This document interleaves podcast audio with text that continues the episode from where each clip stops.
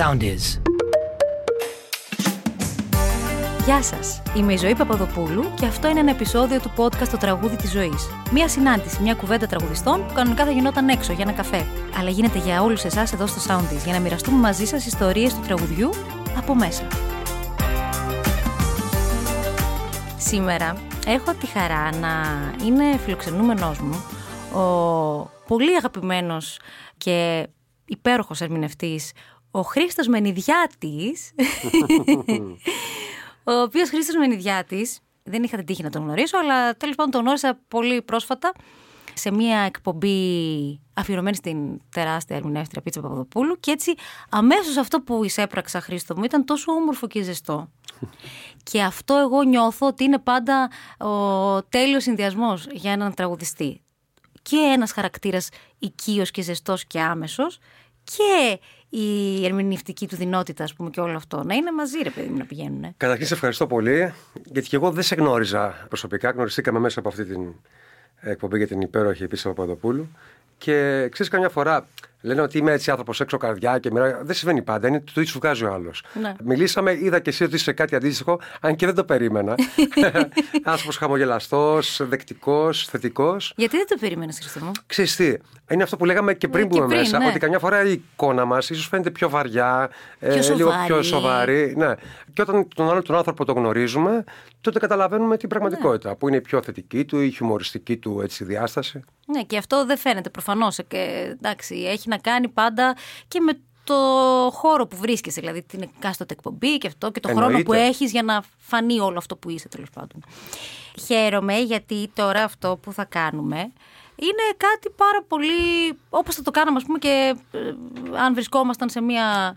Γι' αυτό μου αρέσει. Αυτό. Έτσι, μια απλή και ωραία ανθρώπινη κουβέντα. Θέλω να μου πεις τι κάνεις καταρχάς. Πώς είσαι, πώς βιώνεις όλο αυτό τώρα που ζούμε τον τελευταίο χρόνο και... Τι κάνω. Υπομονή κάνω εδώ και 14 μήνες περίπου, όπως όλοι μας. Έχουν περάσει 14 μήνες. ε; Ναι. Ε, σε αυτό το διάστημα των 14 μηνών εργάστηκα ένα μήνα. Πω. Πέρσι το καλοκαίρι. Πάλι καλά να λέμε. Ναι. Αλλά ξέρεις τι, δεν είμαι άνθρωπος που δεν μου αρέσει ούτε η γκρίνια, ούτε η μαυρίλα. Όταν έχετε κάτι κακό, το καταπίνω Ναι. και προσπαθώ μέσα από αυτή τη διαδικασία να πορευτώ. Τώρα το να διαμαρτυρόμαστε, ε, το να παραπονούμαστε συνεχώς, το να λέμε τι μα, να σηκωνόμαστε το Ναι. μας πρωί βρήκε. και να λέμε τι μας βρήκε, δεν βγάζει πουθενά. Εντάξει, το αποδεχόμαστε. Δεν, Δεν μπορούμε να κάνουμε διαφορετικά. Δεν Το έχουμε γίνεται αποδεχτεί. διαφορετικά. Βέβαια. Σίγουρα ανήκουμε στην ομάδα που έχουμε επηρεαστεί περισσότερο ίσως από όλους. Αυτό είναι δεδομένο. Ε, Σίγουρα δεν γίνανε τα πράγματα που έπρεπε να γίνουν για μας. Δεν γίνανε Ενώ από καλοί- την καλοί άποψη χειρισμοί. Της κρατικής βοήθειας. Έτσι ακριβώς. Αλλά έτσι είναι σε περιπτώσεις κρίσεων. Πάντα κάποιοι την πληρώνουν παραπάνω. Και δυστυχώς έτυχε να είμαστε εμείς αυτοί. Είναι αυτή η αναταραχή τέλος πάντων που εκεί δείχνει και τα κακό κείμενα. Και δικά μας προφανώς. Γιατί Εννοείται. για να έρθουμε να φτάσουμε σε αυτό το σημείο, κάτι κάναμε κι εμείς λάθος.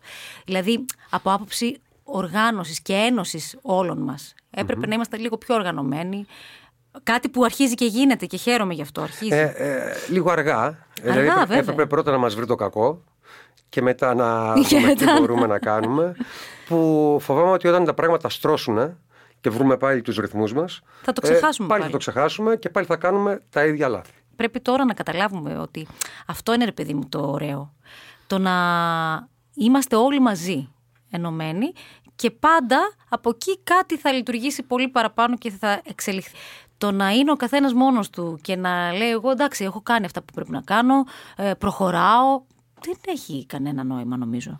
Και δεν έχει και αποτέλεσμα βασικά. Ξέρεις τι, είναι μια προσέγγιση αρκετά εγωιστική αυτή, αλλά δυστυχώς δεν αφορά μόνο το δικό μας χώρο. Ακριβώς. Νομίζω ότι πια οι άνθρωποι πορεύονται με γνώμονα το δικό τους καλό. Αυτό. Αυτό και εγώ ήλπιζα ότι όλο αυτό κάπως θα λειτουργήσει αντίστροφα.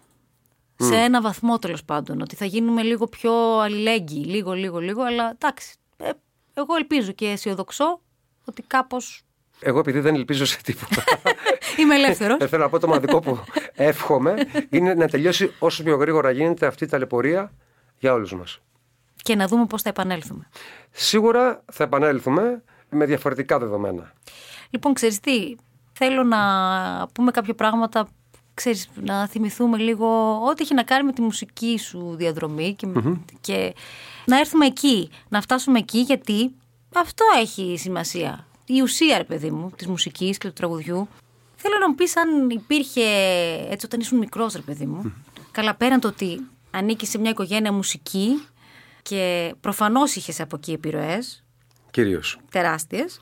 Υπήρξε ποτέ ένα τραγούδι, ένα ρε παιδί μου τραγουδι που ήταν αυτό, ας πούμε, που- το τραγούδι της ζωής σου, που σε έκανε λίγο να ενεργοποιηθείς και να πεις, έστω και υποσυνείδητα, ότι εγώ μάλλον αυτό το δρόμο θα ακολουθήσω, γιατί αυτό, τ- ε, ή ένα τραγούδι, Όχι. ή ένα γκρουπ, ένα συγκρότημα, ή ένας άνθρωπος, ένας τραγουδιστής. Προφανώς ο Μιχάλης Μενιδιάτης, ο οποίος ήταν και πατέρας σου, είναι φυσικό να είναι το Σίγουρα. αποτύπωμα μέσα σου. Να το πω ξεκάθαρα, αν δεν ήμουν ο γιος του Μιχάλη Μενιδιάτη, δεν θα ήμουν τραγουδιστής. Αλήθεια, ε. Ναι, ήταν η επιρροή τεράστια που μου άσκησε. Γεννήθηκα και μεγάλωσα μέσα σε μια οικογένεια με πατέρα τον Μιχάλη Μενιδιάτη και αυτό με επηρέασε.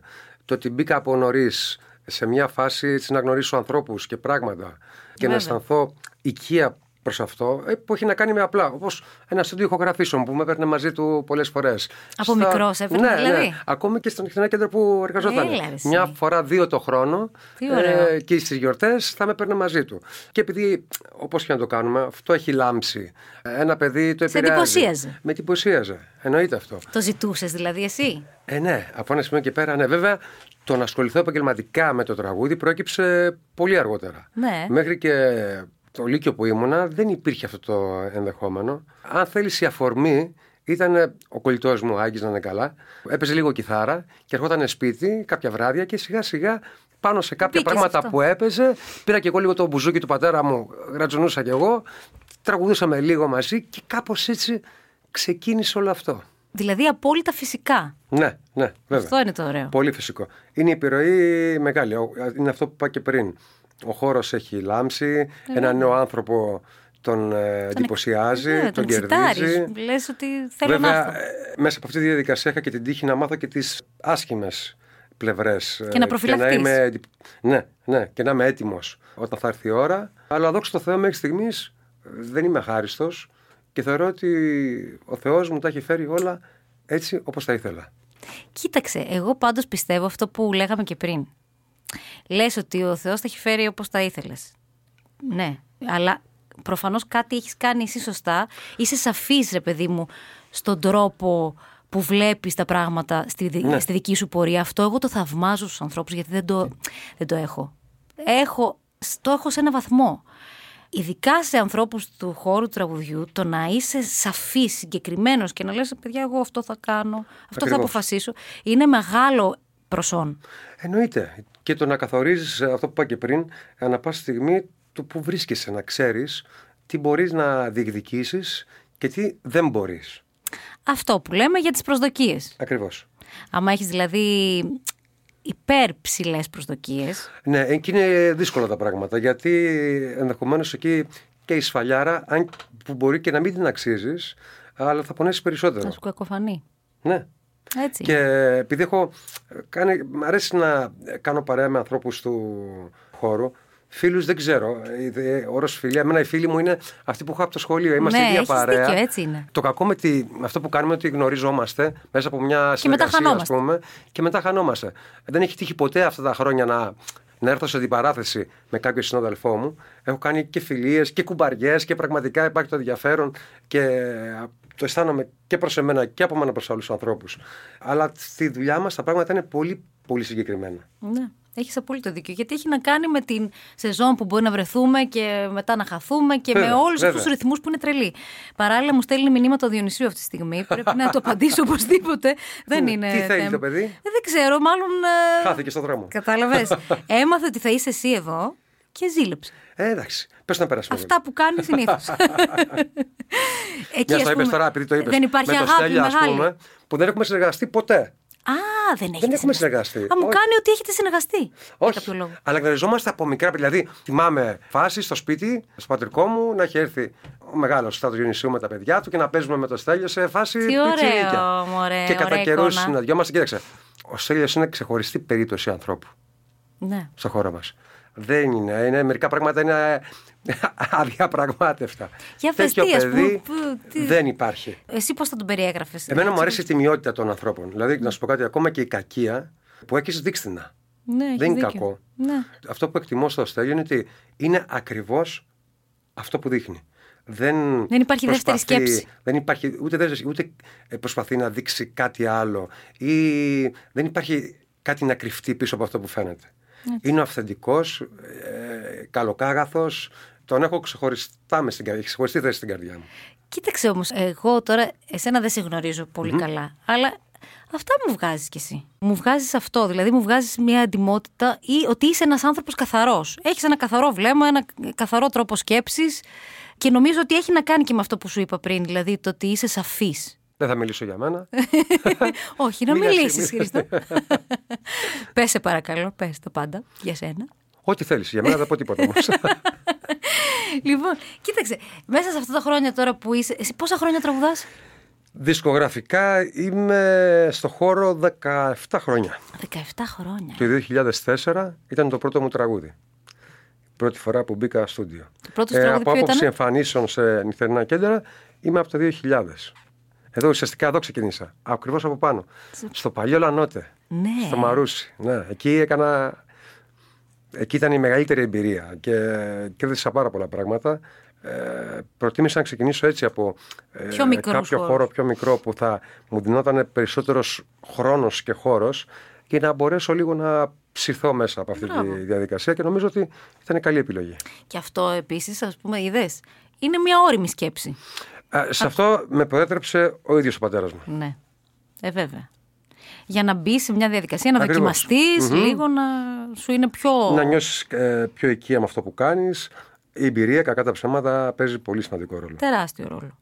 Και έχεις έτσι καμιά ιστορία από εκεί που θυμάσαι ξεχωριστή; Από το λανότερο, παιδί μου, από την πρώτη σου επαφή με το τραγούδι, την πιο επαγγελματική; Είτε αστεία, είτε. δεν ξέρω. Μου ξέρεις τι, ξεχνάω με τον καιρό. Ξέρεις πόσα αστεία πράγματα μου έχουν συμβεί. Ακόμη και το πιάσε μετά, λίγο, ε, ακόμη και από την πίστα έχω πέσει. Και Φανταστείς. εσύ έχεις πέσει. Ε, Ναι. Τελικά όλοι μας έχουμε πέσει. Όχι, δεν κατάλαβες. Δεν κλείστησα πάνω στην πίστα. Τι; Περπατούσα, δεν κοιτάγα και είχε τελειώσει η πίστα και ήταν το τραπέζι. Κατάλαβες. δηλαδή, μιλάμε για και μια πίστα που την έχω περπατήσει πάρα πολλές φορές. Και δεν την είδες, δηλαδή, δεν Ναι, την είδες, και ε; το πόδι μου είναι στο κενό. Πω, πω, και εγώ το έχω πάθει αυτό. Ναι, ε. Καλά, εγώ έχω πάθει χειρότερα. Εντάξει, είναι, η δική μου η περίπτωση είναι ιδιάζουσα έως και. Εντάξει, δεν ξέρω πώς να τη χαρακτηρίσω ακριβώς. γιατί; δεν μπορώ να σου περιγράψω τι έχω ζήσει. Τι έχει συμβεί, ε; Έχει τύχει να τραγουδά. Συγγνώμη, παίρνω τον χρόνο και μιλάω για Είσαι μένα. καλά. τώρα. Ε, όχι. Για εμάς μιλάμε τώρα. Για μα, έχεις δίκιο. Τραγουδάω. Από τις, τα πρώτα χρόνια που τραγουδάω στη Θεσσαλονίκη, τώρα σε μουσική σκηνή και τέτοια. Και είναι πριν από μένα ένας άλλος τραγουδιστής τραγουδάει. Και έχει το stand ψηλά, ρε παιδί μου. Γιατί είναι πιο ψηλός από μένα. Δεν ξέρω για πώς συμβαίνει αυτό, αλλά τέλος πάντων. Και... Ναι. και βγαίνω εγώ να τραγουδήσω. Και Ήτανε- ήμουν τόσο ψάρι που έμεινα με το stand έτσι και δεν έβγαλα καν το μικρόφωνο από εκεί. Τέλο πάντων, ναι, είναι ωραίο γιατί συμβαίνουν διάφορα που εντάξει. Μας Ρε μένουν, παιδί μου, ρε αυτό που παιδί κάνουμε είναι πολύ όμορφο. Πραγματικά. Και η επαφή με τον κόσμο και τα ευτράπελα που συμβαίνουν ε, είναι πολύ όμορφα. Έτσι, έχεις απόλυτο δίκιο. Και, οι- και οι ωραίες στιγμές είναι πάρα πολλές και δυνατές. Το κακό ξέρεις ποιο είναι; Ότι τις ωραίες στιγμές τις αφήνουμε να περνάνε. Έχεις δίκιο. Ακόμα και όταν σου πάει κάτι καλά, ακόμη και μια επιτυχία σου λέω εγώ, δισκογραφική, ή μια επιτυχία σε ένα μαγαζί. Είναι τόσο γρήγορα τα πράγματα και τόσο πιεσμένα που δεν την απολαμβάνεις. Δεν έχεις την ε, επίγνωση εκείνη τη στιγμή να είσαι παρόν Ναι, ναι. ουσιαστικά. Αυτό είναι κάτι που. Απλά συμβαίνει. μπαίνεις μέσα σε αυτήν και πορεύεσαι. Ναι. Δεν, το, ε, δεν το χαίρεσαι όλο αυτό που γίνεται. Και ουσιαστικά σκέφτεσαι το τι θα γίνει μετά. Ακριβώς. Με όλα αυτά που χρειάζονται, ας πούμε, για να γίνει κάτι. Ναι, εντάξει. Πάντως είναι αυτό το πράγμα, ρε παιδί μου. Είναι τεράστια ευλογία να κάνεις αυτό που αγαπάς και ειδικά ό,τι έχει να κάνει με μουσική. Ναι. Και νομίζω ότι και αυτό που ζήσαμε τον τελευταίο χρόνο, σε αυτό μάλλον που ζήσαμε, η μουσική και το τραγούδι ήταν μεγάλο απάγγιο. ναι. Μακάρι να μην το ζούσαμε. Βέβαια, εννοείται. Αλλά ναι, Αλλά- ε, φάνηκε. Και κυρίως φάνηκε όσον αφορά τον κόσμο. Ακριβώς. Τα θέλου του κόσμου. Πόσο επιζητούσε μέσα από τα μέσα που υπήρχαν, κυρίως στην τηλεόραση, πόσο επιζητούσε τη μουσική. Και εντάξει, πιστεύω ότι πια θα νομίζω, εύχομαι δηλαδή, μάλλον, να γίνει σαφές ότι ο κόσμος έχει τεράστια ανάγκη πάντα από το τραγούδι και τη μουσική. Δεν αμφισβητήθηκε ποτέ αυτό. Δεν αμφισβητήθηκε, αλλά με έναν τρόπο κάπως σαν απαξιώθηκε ρε παιδί μου. Ε, Δεν απαξιώθηκε με έναν τρόπο. Κοίταξε, αυτό είναι ένα άλλο θέμα. Καλά, το ναι. θέμα της απαξίωσης έχει να κάνει και με εμάς. Ναι, ναι, αυτό Έτσι. που λέγαμε. Ναι. Και μην το παίρνουμε προσωπικά ο καθένας σαν μονάδα, Έχεις δίκιο. αλλά σαν σύνολο αυτό που βγάζουμε προς τα έξω. Τώρα ας πούμε πώς βλέπεις τα πράγματα μετά, μετά από όλο αυτό που περνάει, ευχόμαστε, για το ελληνικό τραγούδι; Το ελληνικό τραγούδι και ο ελληνικός τρόπος διασκέδασης δεν θα πάψει να υπάρχει ποτέ. Ναι. Πρόσωπα καινούργια θα εμφανίζονται σε πολύ χαμηλότερη συχνότητα από ό,τι γινόταν παλαιότερα. Γενικά αυτή η συρρήκνωση που παρατηρείται και πριν τον κορονοϊό, γιατί κακά τα ψέματα, ε, ο κορονοϊός ε, για τη δουλειά μας ήταν το κερασάκι στην τούρτα.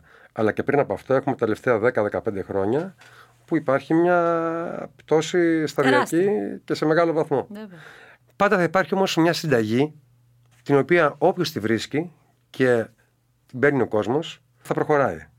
Είναι αυτό το θέμα. Είναι θέμα έμπνευσης. Είναι θέμα ιδέας. Το τι θα βρεις, το οποίο θα το αγκαλιάσει ο κόσμος και τότε δεν θα έχεις να φοβηθείς τίποτα.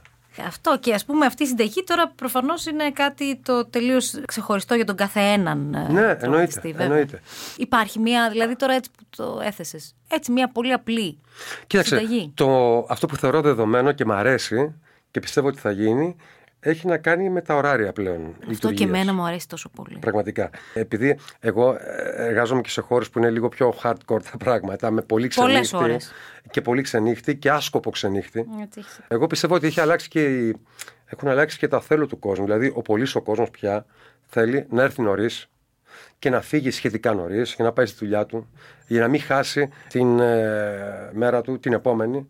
Ή ακόμα και το Σάββατο να είναι. Δηλαδή, που δεν έχει να δουλέψει την Κυριακή. Ο άλλος δεν θέλει να ξυπνήσει, να πάει 6 ώρα το πρωί σπίτι. Ε, του. βέβαια. Δηλαδή, πρέπει τα πράγματα να έρθουν λίγο πιο πίσω.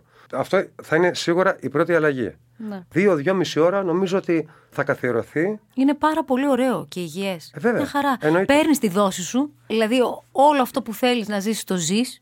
Ακούς μουσική. Τραγουδάς, χορεύεις. Δηλαδή, οκέι, Εννοείται. εκτονώνεσαι, αλλά δεν χρειάζεται να ξεχειλώσει αυτό το πράγμα. ακριβώς. Αυτό εμείς το κάναμε ως Έλληνες. Δηλαδή, νομίζω. Εννοείται. Στην Ελλάδα συμβαίνει αυτό. Δεν συμβαίνει πουθενά στο εξωτερικό. Ε, Το να κατεβαίνουμε. Γιατί πολλές φορές το έχω κάνει, να κατέβω έξι ώρα από την πίστα. Το πω Θεούλη. Για ποιο λόγο; Ναι. Βέβαια, φταίμε και εμείς. Βέβαια, ήταν και διαφορετικά τα χρόνια κάποτε. Υπήρχε λόγος. Όταν τα πράγματα ήταν διαφορετικά. Υπήρχε ο κόσμος μια ροή. Έβγαινε, ακούω, θα πήγαινε πρώτα στο εστιατόριο. Μετά θα πήγαινε σε ένα κλαμπ και θα έρχονταν και μετά και στα μπουζούκια. Υπήρχε λόγος να γίνει. Τώρα πια, ίσως πιστεύω με αυτή τη λογική, ε, μια καινούρια ιδέα που σε κάποιους χώρους έχει ήδη γίνει Αρχίζει και είναι εφαρμόζεται. και το φαγητό, ναι. καλό φαγητό και ε, η μουσική. Εντάξει, δηλαδή αυτό τι σημαίνει; Σημαίνει ότι. Ότι πάμε εκεί που ήταν πολύ παλιά τα πράγματα. Γιατί Μπράβο. παλιά κάπως έτσι ήταν. Υπάρχει δηλαδή και η θετική πλευρά των Βέβαια. πραγμάτων, βεβαίως, μέσα από μια τέτοια αναταραχή. Υπάρχει και η θετική πλευρά. Σίγουρα. Αλίμονο, αν δεν ψάχνουμε να βρούμε κάτι θετικό πίσω από όλο αυτό που μας συμβαίνει. Ναι. Ξέρεις, τώρα θέλω να σε ρωτήσω, ας πούμε, όταν ήσουν πιο νέος, όταν ήσουν έφηβος, όταν ήσουν, δεν ξέρω ποια ήταν η περίοδος της ζωής σου που ήταν έτσι λίγο πιο, πώς το λένε, αντιδραστική. Η εφηβεία πάντα λειτουργεί έτσι. Ναι. Ή και γενικότερα, ρε παιδί μου, μια περίοδο της ζωής σου προτού ξεκινήσεις ενδεχομένως να τραγουδάς. Καταρχήν, εγώ άργησα να ξεκινήσω. Ε, μπήκα στο χώρο στα 26 μου χρόνια. Αλήθεια. Μμμ. Γιατί τελειώνοντα το Λύκειο είχα σπουδές, μεταπτυχιακά μετά και αφού ολοκλήρωσα και τις υποχρεώσεις του στρατού, μετά μπήκα δειλά και φοβισμένα λίγο σε αυτό το χώρο. Και τι συμβουλή θα έδινες τότε που ξεκινούσες, θα έδινες κάποια συμβουλή; Αν μπορούσα να γυρίσω το χρόνο πίσω δηλαδή, θα ήθελα να οχυρωθώ περισσότερο πάνω στη μουσική. Δηλαδή, αντί να σπούδαζα τα οικονομικά που σπούδασα, Να σπούδαζες μουσική. να είχα σπουδάσει μουσική. Να είχα γνώσεις ηχοληψίας. Να μπορώ να μεταδώσω σε αυτόν που είναι συνεργάτης μου, είναι ο μουσικός, ο μαέστρος, ο ηχολήπτη. Αυτό που θέλεις. Αυτό που θέλω. Που πολλές φορές που νομίζω ότι έχω το κριτήριο αυτό, Βεβαίως. έχω την αισθητική, αλλά αδυνατό να το μεταδώσω. Έχεις απόλυτο δίκιο, έτσι είναι. Βέβαια, μέσα από την εμπειρία και μέσα από τα χρόνια πια εξασκείται και το αυτή και γινόμαστε κι εμείς, εγώ θεωρώ ότι ας πούμε με έναν τρόπο γινόμαστε και μουσικοί με Ναι. την εμπειρια Δηλαδή ξέρεις πια τι θέλεις και πώς θέλεις να ακούσεις τον εαυτό σου. Ξέρεις Ναι, το κάποια θέμα είναι πώς πράγματα. το μεταδίδεις. Γι' αυτό σου λέω ότι αν είχα μια περισσότερο επιστημονική κατάρτιση, ρε Ναι, παιδί ναι, μου, ναι, ναι. πάνω σε αυτό, ή να ξαναπέζω και ένα λίγο κιθάρα που πιστεύω ότι βοηθάει πάρα πολύ. Ε, Τι, ένα δεν μουσικό κατάλαβα, όργανο. ποτέ δεν είναι αργά τώρα, ξεκίνα. Ναι, βαριέμαι. Ξέρεις τι, ε, είναι θέμα και κάποια πράγματα γίνονται στην, Την ώρα, ώρα τους. τους, ναι. Λοιπόν, τι να σου ευχηθώ, Χρήστο μου, τι να σου ευχηθώ για το από εδώ και πέρα; Να μου ευχηθείς. Να με βρίσκεις πάντα έτσι. Έτσι. Ακόμα και στη, στη στραβή που ζούμε τώρα, να είμαστε πάντα με το χαμόγελο, ρε παιδί μου. Αυτό. Αυτό είναι πολύ ωραίο. Να προσμένουμε τα καλύτερα, γιατί αν δεν υπάρχουν όνειρα και αν δεν πιστεύεις σε κάτι καλύτερο, πάβεις να ζεις. Να, έτσι, αυτό είναι η ζωή. Έτσι. Αυτό το, τη θετική κουβέντα που είχαμε, ρε παιδί μου, να μπορούμε να την κάνουμε και μετά από 10 χρόνια. Ναι. Καλός ή κακός ο χρόνος, πολλές φορές λειτουργεί στους ανθρώπους κάπως διαφορετικά, τους ρίχνει. Ναι. Δηλαδή βαραίνει ο κόσμος. Ναι. Δεν θέλω να μου συμβεί αυτό. Αυτό είναι κάτι που το έχω σκεφτεί πολλές φορές και, και εγώ δεν θέλω να μου συμβεί. Και νιώθω ότι μεγαλώνοντας περισσότερο πρέπει να ελαφραίνουμε. Θα σου πω την αλήθεια, το βλέπω στο σώμα μου. Δηλαδή, σωματικά, τελευταία. Παρότι είμαι άνθρωπος που πάντα γυμναζόμουν, πάντα πρόσεχα, βλέπω ότι. Σιγά σιγά δεν πολύ τρελαίνεσαι. Αρχίζουν οι δυνάμεις μου και Με με καταλείπουν. καταλείπουν. Ναι. Ναι, σε, όχι σε αλλά- βαθμό Ναι. ανησυχητικό, αλλά σίγουρα ε, όταν περάσεις από κάποια από την ηλικία των 45 και μετά, υπάρχει και η φυσική φθορά, έτσι. Ναι, υπάρχει φυσική φθορά. Έχει να αλλά κάνει βέβαια άμα- και με τον άνθρωπο. Και με... Εγώ δεν πιστεύω ότι θα είμαι ο, ο εξιντάρης μετά από 15 χρόνια. Από 13 χρόνια. Ε, ο οποίος θα τον βλέπεις και θα λες: Εντάξει, ένας άνθρωπος μεγάλος. Όχι. Θα έχω πάντα Βέβαια. αυτή την όμορφη έτσι, Αυτό το ενέργεια και τέλειο τρέλα. πρόσωπο, Έχω και από το πίσω τέλειο- μου τους γιους οι οποίοι θα μου συντηρούν Ναι, βέβαια. αυτή τη νιώτη. Γιατί αυτό είναι το, το σημαντικό. Ότι μέσα από αυτούς ξαναζώ εγώ δικά μου πράγματα. Το βλέπω τώρα σιγά σιγά. Πόσο Κυρίως- ωραίο είναι αυτό που κυρίως λες. με τον- δηλαδή, θέλω να περάσω χρόνος να δω τους πρώτους έρωτε τους, τα πρώτα ξενύχτια τους, Ναι, το πρώτο ισχύει. μεθύσι τους. Δηλαδή, όλα αυτά Το ξαναζεις είναι κι εσύ. εικόνες που θέλω να τις ξαναδώ μέσα από αυτούς και να τις βιώσω μαζί τους. Αυτό είναι υπέροχο που λες. Με αυτό, εγώ πιστεύω αυτό είναι που δίνει έτσι, το κάτι παραπάνω. Ναι. Εντάξει, δεν υπήρχε καλύτερος τρόπος να κλείσουμε. Νομίζω. Και είναι και φαίνεται και στα μάτια σου, ρε παιδί μου. Με το που μιλάς για την οικογένειά σου, λάμπουν τα μάτια σου. Τι ωραίο πράγμα που είναι. Ξέρεις τι, ε, η οικογένεια ε, καταρχήν δεν είναι μια ευχάριστη διαδικασία όσον αφορά την καθημερινότητα. Σαφώς. Είναι πολλές υποχρεώσεις, πολύ το άγχος. ε, Προσπαθώ βέβαια και με τη σύζυγό μου, ε, γιατί είναι πιο αγχωτική από μένα, να της μεταφέρω ότι ξέρεις τι, να χαλαρώσουμε λίγο, να το ζήσουμε αυτό. Εντάξει, τα παιδιά είναι παιδιά, παίρνουν το δρόμο τους, εμείς ούτως ή άλλως θα είμαστε Εκεί. από πάνω ό,τι και να γίνει, αλλά στην τελική Περνάει τόσο γρήγορα καιρός που πάλι μόνοι μας θα μείνουμε εδώ πέρα. Γεράκος εγώ, λίγο πιο μεγάλη εσύ, και θα είμαστε και θα θυμόμαστε αυτό που ζούμε τώρα. Είναι πολύ σημαντικό αυτό. Και αυτό το λέω και σε όλους τους γονείς. Είναι ότι καμιά φορά βλέπω ζευγάρια που απορροφιούνται μέσα από τη διαδικασία των παιδιών και τρελαίνονται. Δηλαδή η ζωή τους. Υπάρχει μια λίγο έτσι ιστεριο. Είστε μπράβο, ναι, μια ιστερία. Με το παιδί, με τα σχολεία, με την υγεία του. Εννοείται ότι είμαι εκεί και θα είμαι ή οτιδήποτε, αλλά είμαστε κι εμείς. ψυχραιμία. Είμαστε κι εμείς και πρέπει να ζούμε κι εμείς. Όταν είμαστε εμείς καλά, θα είναι και τα παιδιά μας καλά. Συμφωνώ και επαυξάνω. Και πραγματικά σου εύχομαι έτσι να συνεχίσεις πάντα. Και για σένα, ό,τι καλύτερο γιατί το αξίζεις. Σε ευχαριστώ Χρήστο μου πάρα πολύ, πάρα πάρα πολύ. Εγώ ευχαριστώ. Πέρασα πάρα πολύ όμορφα. και εγώ το ίδιο. Να το ξανακάνουμε και εκτός εδώ Εννοείται. podcast. Εννοείται. Θα βρεθούμε. Εννοείται. Θα έρθει και ο δικός μου ο σύζυγος, είναι αθλητής. Α, ναι. Ε, βέβαια. Οχ. Θα προπονηθείτε. εκεί, εντάξει, καλά θα για- περάσεις. Για έναν αθλητής, αυτός ο άνθρωπος έχει υπόβαθρο. Εγώ δεν έχω κανένα Σε υπόβαθρο. παρακαλώ πάρα πολύ που δεν έχεις υπόβαθρο εσύ. Σε ευχαριστώ Χρήστο μου Εγώ πάρα για άλλη μια πολύ. Φορά. Και ευχαριστώ και όλους εσάς που είστε εδώ. Είμαι σίγουρη ότι είστε εδώ. Αυτό ήταν ένα επεισόδιο του podcast «Το τραγούδι της ζωής». Θα επανέλθουμε πολύ σύντομα με άλλον έναν αγαπημένο καλεσμένο. Δεν θα σας πω ποιος. Εντάξει, είπα κάποια πράγματα, αλλά δεν πειράζει. Πάντα με ανθρώπους του τραγουδιού θα συνομιλώ. Και εύχομαι να σας ενδιαφέρει αυτό, γιατί εμείς θέλουμε να μοιραζόμαστε στιγμές από το τραγούδι. Να είσαστε όλοι καλά, να είστε υγιείς, ψύχρεμοι και να ακούτε πολύ πολύ μουσική. Φιλιά πολλά!